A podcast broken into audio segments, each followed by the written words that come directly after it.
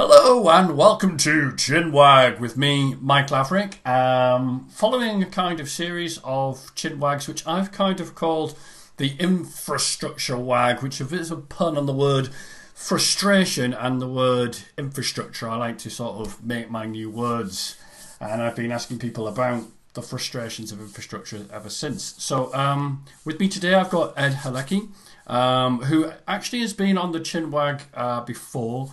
But for the benefit of people who perhaps didn't tune in uh, previously, Ed, can you say hi to everyone and can you give us a bit of detail about who you are, where you came from, and how you got to be where you are now? So flesh out who you uh, are.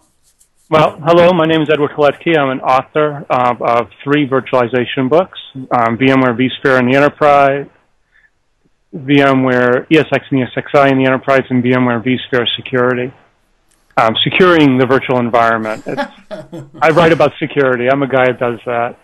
You can look up my name on Amazon and you can be able to find everything. That that's probably the best way. I also maintain a moderated list of virtualization books at um, www.virtualizationbookshelf.com. It actually is a pointer to a couple of pages on my analyst site where I'm one of eight analysts working for the virtualization practice, writing on virtualization cloud security, virtualization and cloud data centers, small and medium businesses, you name it, we write about it. And also data protection is my key focus areas. Sure. and you... I've been and I've been doing virtualization since oh gee, 2003 timeframe, something like that. One, you, if you look, yeah, go on. Didn't yes. you have your own uh, event recently, the V Science event? Is that right? Uh, that's actually been moved off just a little bit. All right, so it's coming up soon. Hopefully. All right, great. Okay. But more on that later. More on the, that uh, later. But what I do have is I actually run the Virtualization Security Podcast, which brings industry leaders in the virtualization and cloud security realm to a panel discussion about various topics. Like last week, we had Verizon on talking about their 12 step program for entering the cloud which was rather an intriguing play on words for the 12 step programs out there. But in reality, it all is is a lot you have to do to enter the cloud safely. So and that's what we're it, was it. Was it like one of those self help books, 12, the 12 step way to losing half a stone in, in a week or something like that? Absolutely. it was really a self help um, type discussion. And we have um, a lot of good people that join in on the podcast. We have Mike Foley, who joins in from RSA and we've had some of the best in the industry on the podcast, and we continue to do that for next year. We're almost to our 100th episode. Sure. I should put you on my list because I don't think I've ever attended that. Is it a live call in podcast or is it? It is a live call in podcast held every other Thursday at 2.30 p.m. Eastern. Right, okay. I should put that on my list because it, it should be one of those things that I, I do as just part of my week, I think. Please do, and also um, you can find it on iTunes. Sure, because I'm a bit of a security novice, I would say, but then again, I'm a novice about everything. So a neophyte, a security neophyte. Yeah, I my, it's generally my strategy to say that I'm a novice about everything, and therefore nobody can pull me up on how little I know about everything. So, oh, I'm a novice on that area, you know. I would say you're not a novice on SRM, though. That's the one. So, um, as ever with the Chinwag, uh, there was like a kind of exchange of emails as we sort of uh, cracked some questions around, and I deliberately made my questions as flavoursome as possible in terms of their phraseology because I knew that would get Edward's juices going. So the first one is here's a funny one. I, I've heard this this rumor, this terrible terrible rumor that you actually like the term software defined data center, and I was horrified when I heard this, knowing what uh, how can I describe it? Somewhat cynical you can sometimes be about uh, company brand names and catchphrases and something. So, uh, are the rumours true? Do you care to scotch these rumours? And if uh, if it is true, what is it that's caught you your imagination about the software-defined data center in a way that the other buzzwords that we've lived through haven't? You know. Well, software-defined data center I actually like as a term. And the reason why I like it is it defines exactly what we're trying to do. We're trying to define a, a data center to be agile and, and move with the times. In a lot of ways, you do that is through software. I don't like some of the other terms like there's another term floating around called software defined security. And the reason why I don't like that one, and I really don't like that one, is, is it makes security sound like a bolt on once more. When really, software defined data center is a chance to effectively redesign everything with security involved, with networking, workloads, applications. You get a, it's a clean slate. Mm. And that's why I kind of like it. And I also like the fact that, you know, people are thinking about heavily automating security right from the very beginning, not trying to say, oh, I'm going to just bolt it on. My biggest fear, though, is that somebody's going to, out there is going to latch on to a term like software defined whatever mm. and make it their only product at the a horrible impact to the industry. It's going to fail miserably. It's going to give people a bad taste in their mouth instead of tying into something that is well known or not necessarily well known right now, but a clean slate to des- to pull everything together as one. Mm. That's the key. You got to start at the architecture. If you don't architecture in, architect in performance management, security, any type of performance from the very beginning, if you don't understand all that, it's not going to work.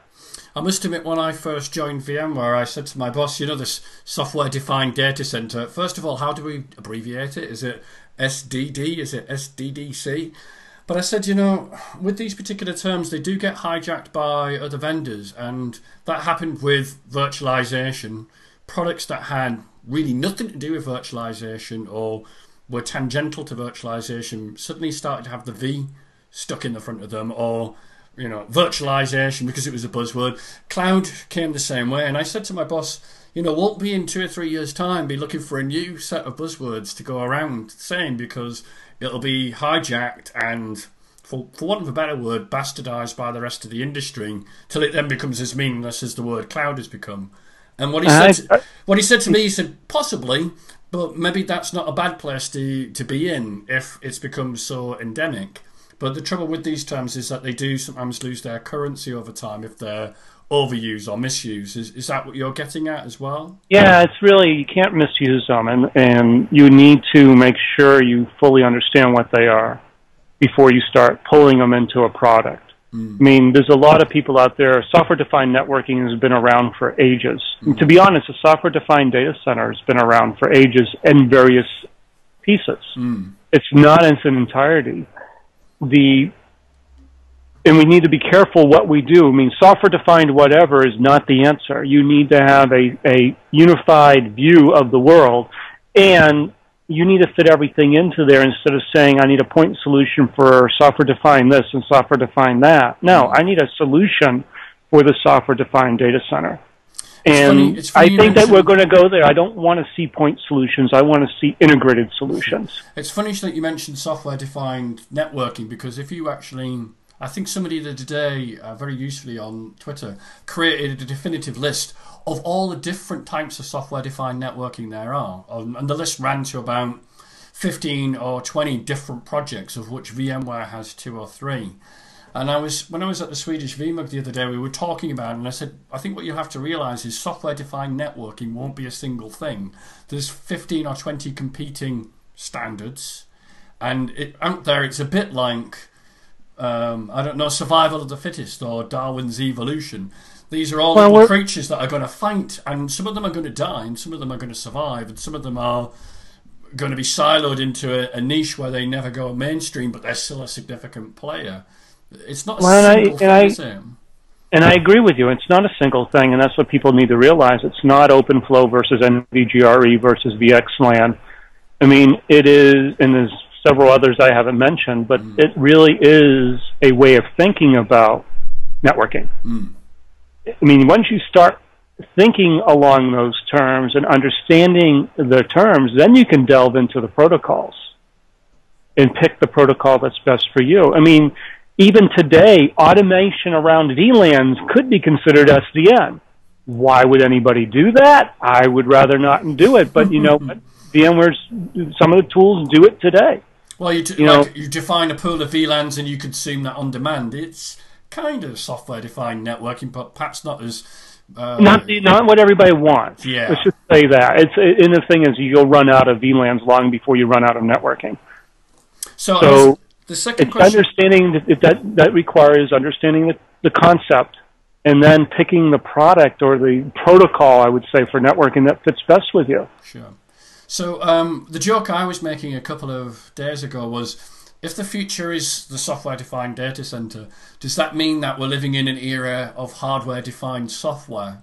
And the joke is, is that for, for years people have said, well, you know, a physical switch or a, a storage box we're not really buying the tin. What we're buying is the software that makes that tin do something that's of value to the organisation. Oh, oh so no, not at all. It's not a kind all. of joke. So about what the obverse of this of that is. So I reached um, Palo Alto Networks has big iron firewalls, mm. edge firewalls, and they recently, very recently, came out with their virtual machine series or v, their VM series for specifically for vSphere. Mm and the amount of engineering that went in to convert their ASICs, their hardware, into software was a fair amount. Mm. So people define their ASIC chips and their their languages, transistors and gates and things like that. It's a different language than coding it in code, C, C++, pick, take your pick, whatever you're going to code it in, mm. assembly language for the best performance. So yes, I mean those people that have done big iron, who have chips and, and things of that nature that they specifically designed to meet their needs, moving that hardware to a virtual environment is actually a very difficult task and not one taken lightly. I mean, I'm glad that Palo Alto did it and that we're going to get the benefit of their their capabilities in, inside the virtual virtual environment and the cloud for security but all it does is extend their physical presence, which is a good thing, and also, I mean, something you need to think about. Sure. How are you going to extend into it? And if the hardware is not there, forget it. Mm. I mean, so, all is. I wonder whether there's going to be scales of it because there are some virtual appliances that's the appliances that started their life as virtual appliances that never were physical. Some of those uh, vendors on the VMware marketplace, but I guess the reason that they did that was it was the fastest route to market rather than actually having metal that you ship to customer. But I guess what, what you're getting at is existing bare metal providers of those sorts of appliances. They're having to do an awful lot of re-engineering work to offer the same software in a, a virtual well, appliance. Palo Alto had to do some re-engineering work, and it was I don't know if it was an awful lot, but it was non-trivial. Mm. Juniper, on the other hand, they bought Altor, which gave them their the now Juniper VGW. So they actually bought a solution that works in the virtual environment and made it work with the Juniper OS and the all the Juniper switches and firewalls, which is good. So they've actually done a different way of extending. You know, Cisco ported their ASAs to a virtual ASA. Again, custom ASICs to software. Catbirds of the world and we can pick on any other ones. They wrote their own from the from the beginning, scratch, and they actually used existing tools to do that that run on bare metal. So as they've improved, if they don't do introspection, it's not really relatively new. Catbird actually started from whole cloth. They they started with, hey, here's the problem, how do we solve it? Instead of saying, oh, I got this IP tables or this packet filtering firewall over here, let's take it, merge it in over here, and now we have a solution. No, they started from scratch thinking about how they can leverage the entire environment. Mm. And that actually is, I mean, when you start talking about virtualization, infrastructure, and you start talking about data centers in general, and, and what I've been looking at lately, which is the entire hybrid cloud, starting with your, your handheld device, whatever it is, all the way over to through the data center to the cloud or direct to the cloud, then the data center. When you start looking at it that way, hardware becomes part of this picture again. Mm. You've got to consider the hardware. You've got to consider all the touch points. You've got to consider where everything is. And you cannot just do an architecture that's based on the virtual environment. And you can't do one based on just the hardware. You've got to merge the two together and that's actually can be really rather frustrating because the teams just don't talk to each other. Sure, it's funny that you mentioned this because a couple of months ago, I think Jane Rimmer, who's one of the steering committee members for the London VMUG, said, "I, I really don't get this software-defined data center thing." Mike, you know, can you explain it? And I thought, well, I'll I'll have a go. But what I did is I found an image of a data center that was just empty racks with no hardware in it. I said, this is what the software data center won't look like. It's not about having like nothing because you know there, there are other components that are involved in building a data center. But I just thought it would be amusing to have an article about the software defined data center that just showed an empty server room with no racks in and go, yes, this is what the software defined data center is going to be about. No hardware, you know. Uh, you know, you mean the, the one rack in the corner over there? Remember yeah. the IBM commercial where everything stolen is like condensed into this one rack in the very corner? Yeah. And, you know, if you think about it, the data center is nothing more than a switch layer. Mm right? I'm, I'm moving things from A to Z, wherever that is. And that could be in the cloud, it could be in my data, somewhere in my data center. And eventually I get to an application, wherever that application is. We need to start thinking about our environments as app centric. Mm. I have an app on my iPhone that talks to something, that's the app. It's no longer I need a command line for anything, it's all I need an app for everything. Mm. And if you think about your applications and design around your applications, you'll notice, and this is my opinion, that the data center is effectively one big switching layer. Hmm. Interesting. Whether it's for security policies or networking policies or whether that is software defined or whatnot, and really it is, it's all software defined. I have now made my data center the switch layer so that I can go from A to A to B get my data and work from there. Now, granted, yeah, I have a bunch of storage and I may have some compute nodes, so you can't get away from that. But am I going into my data center, my bastion, or am I going somewhere in the cloud? Do you really care where your data is? Mm. Jurisdictionally, you do, but we're moving to the point where we need to think about being data center agnostic and just be where the data is. Sure. Now, we've touched on security already, and I knew we would anyway. But we have this specific question, which is, and this is how I phrased it in the email. So I know security is a big thing to you. So without making my brain bleed out of my ears, what do you perceive as the major security challenges of the software defined data center? And you have 60 seconds to respond. Good thing. Data security, data protection of the raw data, and how do you access that data safely? Mm. So in the past, we've said going to the cloud, it's all about data security. In other words, securing the data, encryption, um, digital signatures, and so forth, so you can know if it's been signed, changed or whatnot. But there's more to it. We have to also counter the access because the access path is one path into the data that could be used by criminals. Mm not only the access through an existing physical structure. I mean, I think one of the things you flagged up a couple of times is the hierarchical model that we have for a system administration. If you're a tenant, means that you end up trusting an individual quite high up that chain not to misuse or abuse your data because that, that administrator high up the chain has got all the keys to the kingdom in a lot of these systems, haven't they? Absolutely, and if you're going to go to into into a cloud or a hybrid cloud environment, you need to consider access and secu- the data security and the data protection of your data, as well as the data access. So, a lot of what I've been working on lately is how can I plumb my tenancy with enough security to preserve data secu- to preserve my integrity and confidentiality, regardless of who has access to the hardware. Mm. I mean, and that is using encrypted data stores, things like secure cloud from Trend Micro, perhaps, perhaps even using high cloud securities, secure um, data stores as well as AFORE's secure mechanisms. Mm. And if I can do that, and if the cloud provides me access to those tools, I can then provide a, a level of security I never had before. Mm. And I'd now have to say, okay, data at rest, handled. Mm. Data in motion, let's talk about. But data at rest is handled in case the drives yeah. go, in case someone gets physical access to the machines. You may have some level of security. I mean, one of the things I've been doing in the last couple of weeks is getting to grips with the cloud director, and I was thinking of this particular issue of hierarchies, and I've been doing something which in the past I probably didn't do because it's a lab environment. I would be logged in as a system admin and I would just, you know, do all my configuration as that admin because it's a lab environment. But I've deliberately used all the roles. So I only do a particular task with that particular role.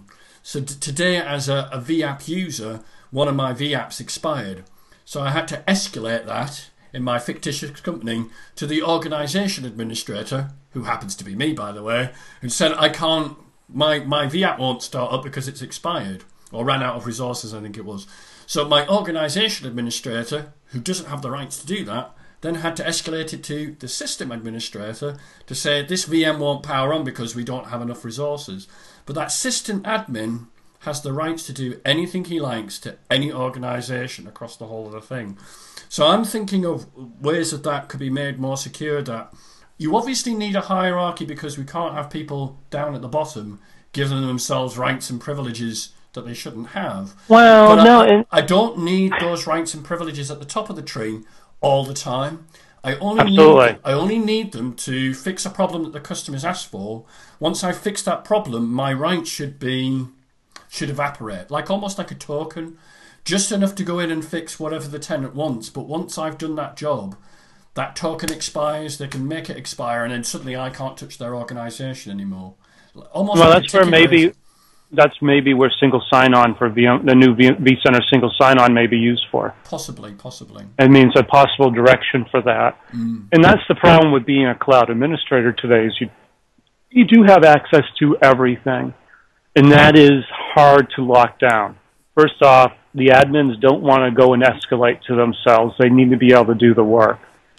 Second, they need to be able to do it in a secure manner, but most importantly, they need to be auditable.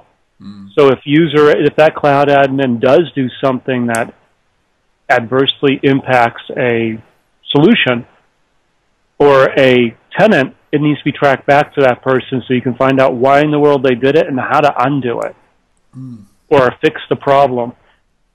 Should the org administrator give admins access? Absolutely. It should be locked down like that. Look at how Salesforce does it. Salesforce, you are the admin of your own environment. In order for Salesforce support to even help you, you have to give them a timed-based access key. That's what I was Um, thinking of. Or look at look at the way a lot of these credit card credit monitoring companies work. If you want your credit report open for a particular company, so that they can give you a loan or do whatever they need to do, you can say, "Hey, here's your token." That's how you get your credit report, and they say, "Great, no problem." Mm. But it expires after X number of days, or even a one-time use. Mm. So we need to start thinking about those mechanisms inside the cloud for cloud admins so that the organization controls more of their security than the cloud. Mm. I- And the biggest problem you have with the cloud today is that while the cloud may be safer in some cases, because clouds do security right, I personally have no way of knowing that as a tenant. Mm. I can assume they're doing it right. I can try to get all the monitoring and auditing logs to say they are doing it right. But since I do not know and that right to audit isn't always there, I have to overlay my own security on top of it mm.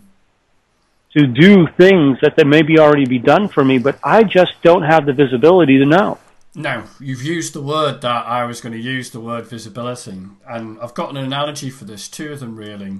I was a couple of months ago, maybe more than a year ago, we were, I was chatting to a particular hardware vendor about all this consolidating of networks. It's kind of tangentially related to what you're saying, but if you bear with me, I'll get to the point. So you've got all this consolidated networking, uh, 10 gig links that are being like uh, bundled together and then going through uh, a kind of director layer and then onto your storage, which may be at 2 gig. And my worry was this pipe, this massive pipe, 40 gig, whatever, could oversubscribe this legacy array that I've got that's of 2 gig. And I said to the guy, Is there any visibility that you can give me can tell me whether I'm oversubscribing downstream this particular resource? And he said, No. And I said, well, that's a problem for me because although I might only actually be touching 1% of that 2 gig, if I can't see it, if I have no visibility of it, I'm then worried about it because I've got no visibility of it. No visibility means anxiety to me. I get worried because I can't tell whether it's a problem there or not. No, no news is bad news. Yeah, exactly. I mean, the other And, example, and you know that a lot of people say no news is good news, but in this world, you're right. It's not. It, it, no news is not necessarily good news, and no visibility is not good news either. And by the way, there's several several tools they could use to give you that visibility. Exactly. They just have to get them. Yes. Now the other example I used was when I first got my Mac. Um, the first thing I looked for was for antivirus for the Mac because that's what I always did as Windows guy. And a couple of people said, Sorry. Uh, and a couple of are people. You, are you recovering? I'm okay. Uh, a couple of people said to me, "Well, why do you need antivirus? Uh, Mac is secure. You don't need AV." And I'm like, "Sorry, without the AV, I don't know whether I've been infected." Even with the AV, you, you won't know, know if you're infected. Exactly. But with no AV, I don't even get a message to say, "Hang on, the file that you've got has a virus attached to it." I have to trust every file that comes in and just hope it doesn't have a virus. I have no visibility whether there's a virus there or not. So even if the AV isn't great, even if the AV can be hacked itself and things can be passed through it, I'd rather have something that gave me some semblance of possible threat than absolutely no indication whatsoever whether I'm infected or not. Well, and actually, I would rather have something that gives me positive results than false positives. And most antivirus out there today, its hit rates are horrible. Mm. Antivirus is great for one thing, cleaning up a system after a virus is known to be there. And the reason being is, is that they're all, except for very few, generally are um, key-based. Um, they're search strings. They're looking for specific yeah, yeah. footprints. Ones that do ones that do heuristics, on the other hand, of what's coming in and so forth, have a better chance of hitting viruses. Sure, but I, but that point, actually but that's also was... why Bromium was come up with. So Bromium actually puts your browser, your Outlook, your whatnot in a micro VM that you can it can get attacked six ways to Sunday, but it'll never touch the system. Yeah, a bit like we used to do with VMware Player and things like that. Stick a Absolutely. But I was going to say the bigger point. Some of about, us still do that. yeah, the bigger point was about the visibility, and if you don't have the visibility, there comes with it an anxiety. But I think you made another point that that was important there, which is the best antivirus stops you getting infected in the first place. It's great to have an audit trail. It's great to be known when a breach is taking place. But actually, what we'd all prefer is not to have the breach in the first place.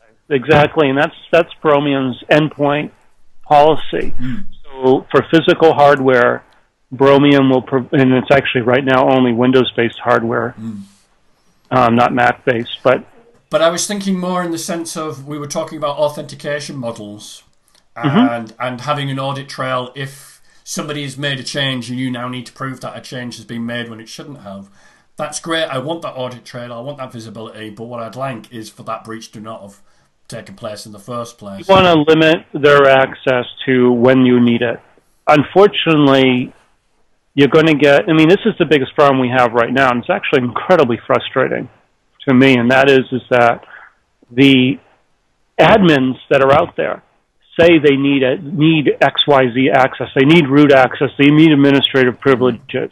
When, when it boils down to their job doesn't require it, but they say we do things there, and therefore they get the access. Hey, I'm an admin, I have to have that access. Mm-hmm. And it's like, ah, not really I mean, when was the last time you really logged into a vSphere console? It's been six months to a year for me. Yeah, for me. I just well. did an upgrade, so I logged in because I wanted to check something, but I did it through direct access. I didn't go through anything else. Mm. So I have to have physical access to do it because I don't have SSH enabled. I don't have all these remote mechanisms. But even what I did do, I wanted logged. Mm. And unfortunately, with the current way we have things, you have to put in more software to get that logging. Yeah, not to go off the point too much, but I think you just said something which I think is quite interesting, which is, you know, we often talk about users and the rights that they should have, and the users who only have the rights that is needed to do their work and nothing more. And this is the this is the basis of all administration. But I, as the administrator, I expect to have rights to everything, even though I don't actually need them. And it's funny how we apply the rule to users, those people who don't know the shift key from the spacebar. But when it comes to us, I expect uh, global access to everything. And Some admins are in like that as well, but um, but no, there's a lot of admins that don't need the privileges they do, or more to the point, they need them, but only in special cases, and you can get them through using vaults, um, key vaults, and things like that, so that if they do need the access at that level, they can get it.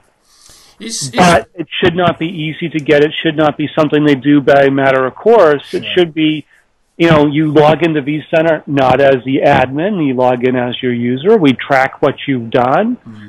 You do everything there. If you absolutely have to do troubleshooting at the console, yes, we'll allow you to do that access. But here's how you get the keys and the passwords to do it. Mm-hmm. And that should be an infrequent, at best, once every year or whenever there's a problem. I mean, I've had to do it three times in the last four years. I wonder also whether there's a certain element of the ego here about those who have access and don't have access. Oh, absolutely. You know, I, I, I've got access to these systems, and uh, don't you know how important I am, and I've got rights to this, that, and the other. I think sometimes people attach how important or significant their influence is in the organisation to what rights they have once they log into things. And I agree with you. I mean, back in, I, I mean, I work with a few companies that basically I don't tell them what I have. I mean, I was, I worked at a, I worked at a university. You never spoke about what access you had. That was one of the rules of being at that level Kind of. in Um, any organization. You just don't talk about it.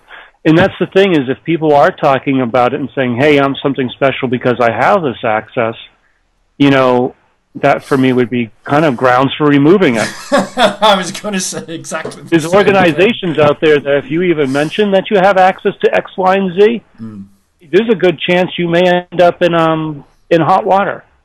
So Yeah. you're not supposed to talk about it if you do have it, and if you do have it, you're not supposed to use it unless it's absolutely required. Well, I'm thinking right now we're we're we're into the enforcement stage of that instead of the mentality stage. Mm. I'm, I mean, I I'm thinking of like security clearance that you get in the UK to work at certain defence establishments or security locations. You don't you don't talk about what your job is. You work in the civil service, and that's it. Don't ask, don't tell. Yeah, yeah. So and even if ask, you don't tell. sure, we've still got time for one last Look, question. you look wise.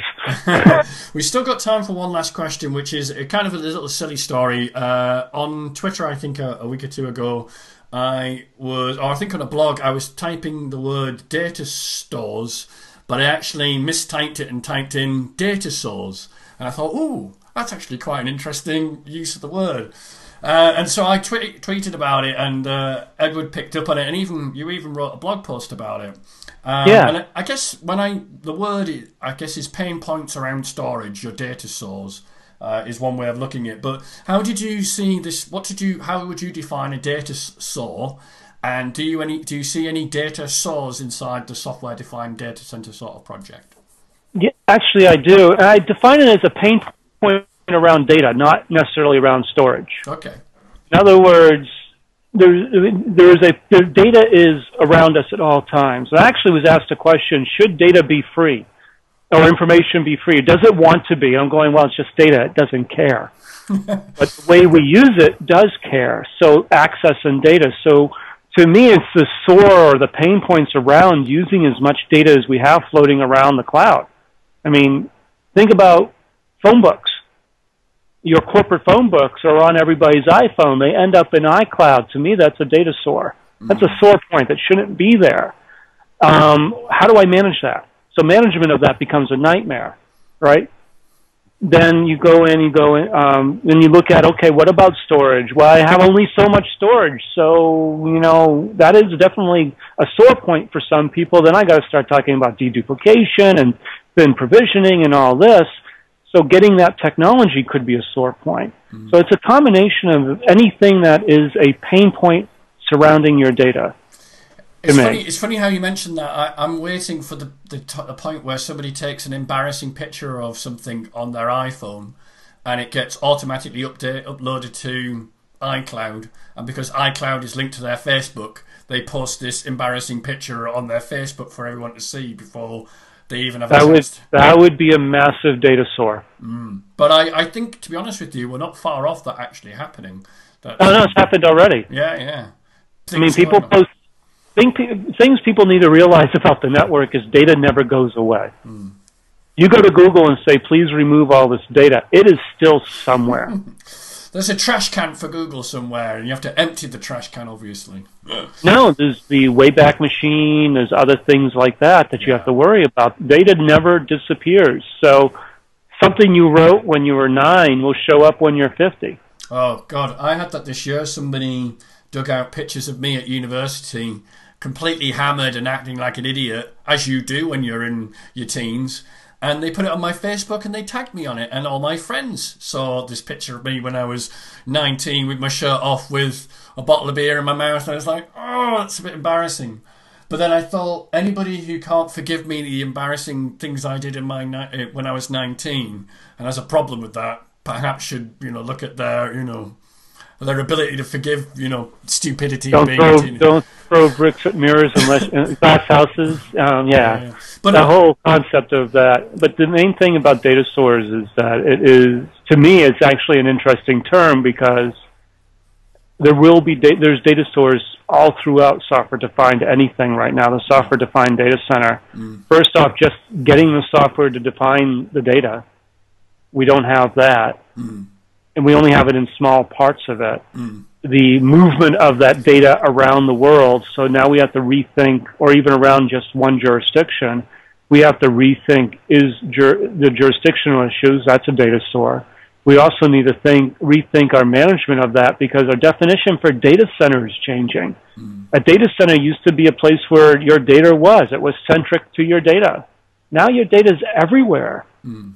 So my data center for me may be Salesforce plus my local place plus you know Amazon plus whatever. You know, I have to manage this massive data center that no longer really exists. That, that's really really good. That uh, the data center is where you the data has no center. Is not anymore. Ah, I like that. I like that. And because the data has no center, data stores I think will start popping up. If you think about um, I was actually comment the, the comment you came up with was actually after a conversation I had with um, um, Dave McCrory on data gravity. Mm. So I've been thinking about data gravity, and you think about where data gravitates to is going to actually end up being a place where you'll have a data store. Mm. Mm. And it's kind of like it may be sore out here and it's a little red, but when it gets to that big gravity well, it's going to be really red. It's well, going to be a really pain point. Here's an example of, I think, of a good case where that has happened, it is happening already. Because people find it difficult to share data between organizations where there is no trust, what they will then use is Dropbox to share that data, mm-hmm. where it's not audited, there's no trail. The sore is I have this problem of moving data to somebody who is in a different organization. I found an easy way of doing that, but because there's no compliance and no audit trail around it, it means that data could land in the hands of somebody who shouldn't get it. It's potentially a breach of my IP. All sorts of things can happen once somebody can it share could data. Be breach, it could be breach of jurisdictional issues. I mean, most people don't understand treaties that are out there or even anything like that. That's country to country, even state to state. My my data store, the one I was thinking, data store, what I was thinking of is, and it's to do with my work in SRM, and now I'm looking at vCloud Director. In SRM, my data stores are all gathered by business unit and by the applications that are needed, such that I can fail over a business unit or an application with that within that business unit mm-hmm. without affecting anything else. Great.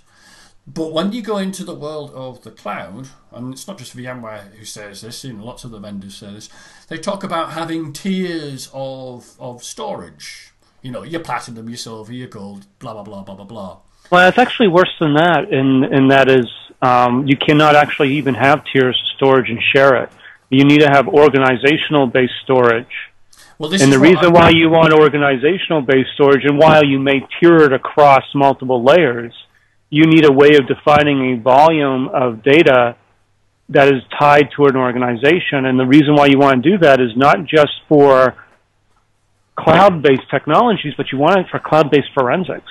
Mm. If I have to go traipsing through everybody's data to find out what really needs to be there as a forensic scientist, I, I'm going to be going through petabytes of data and I have to do it fast. And technology just doesn't exist to do that. Well, but if I had everything in a logical unit that I could say this is where it is, Mm. then I can go and just say grab that logical unit. So I started off trying to balance these two opposing forces. One is I want the granularity that SRM sort of demands on a volume level, but I want this kind of simplistic consumption based model that the cloud oppos- uh, supposedly demands. I initially ended up with like 17 tiers of of different classifications of storage, and I looked at that and thought, you know, this is just too complicated. Then I looked at um, what I've got is something I'm not completely happy with, which is data stores that are presented across organisations in the way I, I actually go, I don't feel comfortable with that. Now I'm thinking precisely what you said that I need platinum, gold, and silver on a per organisation basis. But I'm looking at Oh, you th- you need a logical volume. yeah, yeah. I'm looking at that and thinking if I have 10 orgs in my cloud and each one of them has to have their own discrete set of storage, times by the number of tiers by the number of orgs I have, that then becomes quite a lot of storage admin to me to to get up, set up. Oh, yeah, I think you're looking at. I, I think you're looking at it a little differently than what I am, and that is, Yeah. is I'm not looking at it from the perspective of storage. In Mm-hmm. other words, I don't need multiple, like, separate physical storage for every tenant. Mm. I'm, I'm not looking at it like that. What I'm looking at is a way to carve up physical storage to logic more mo- a, a, a tenant-based logical unit, hmm. whatever that is. We don't call them LUNs. We can call we don't call them VVols. We do, but it's a tenant-based volume logical unit of storage, hmm. whatever that is. And it can span anything you want, but since I've put boundaries on it even logically, I now can do SRM and other things on just the logical boundary. Mm. And that way I can I can alleviate data protection data source mm. for the cloud. I mean data protection is a huge data store anyways, but that's a different subject. Yeah, yeah. I mean, the problem I have, I think, with my configuration is one organization could choose to overconsume one of my data stores at the expense of all the other tenants because they're all sharing the same classification. And I know that's wrong. I've configured it, I've put it together, and I'm going, no, that's not right.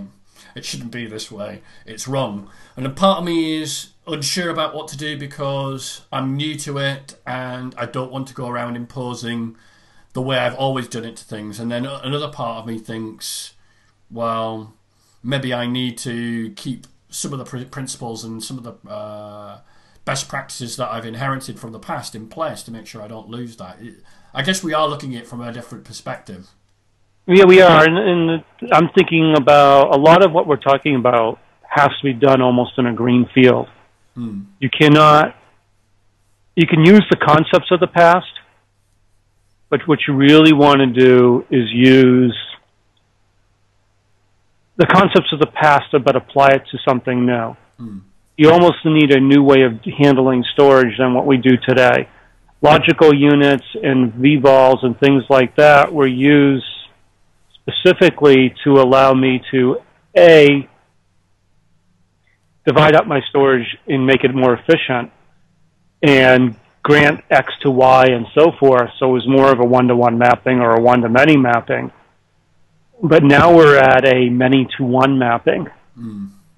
So I need to be able to think about I have X storage. I mean, think about how Dropbox does it. Dropbox uses the storage they have extremely efficiently. How do they do it? They own the encryption keys. Yes, everything's encrypted, but what they do is they automatically encrypt it using SSL on the upswing, so going up into the cloud. Then they decrypt it, match it against, do a checksum on it, and probably some MD5 or SHA-1. See if they already have something that matches. If it matches, they just link to it and throw it away. So it's a dedupe. Mm. But they link to it in its encrypted state. Mm. So you can decrypt it when you get it back. So if I had, say, for example, everybody put up the same song up on Dropbox,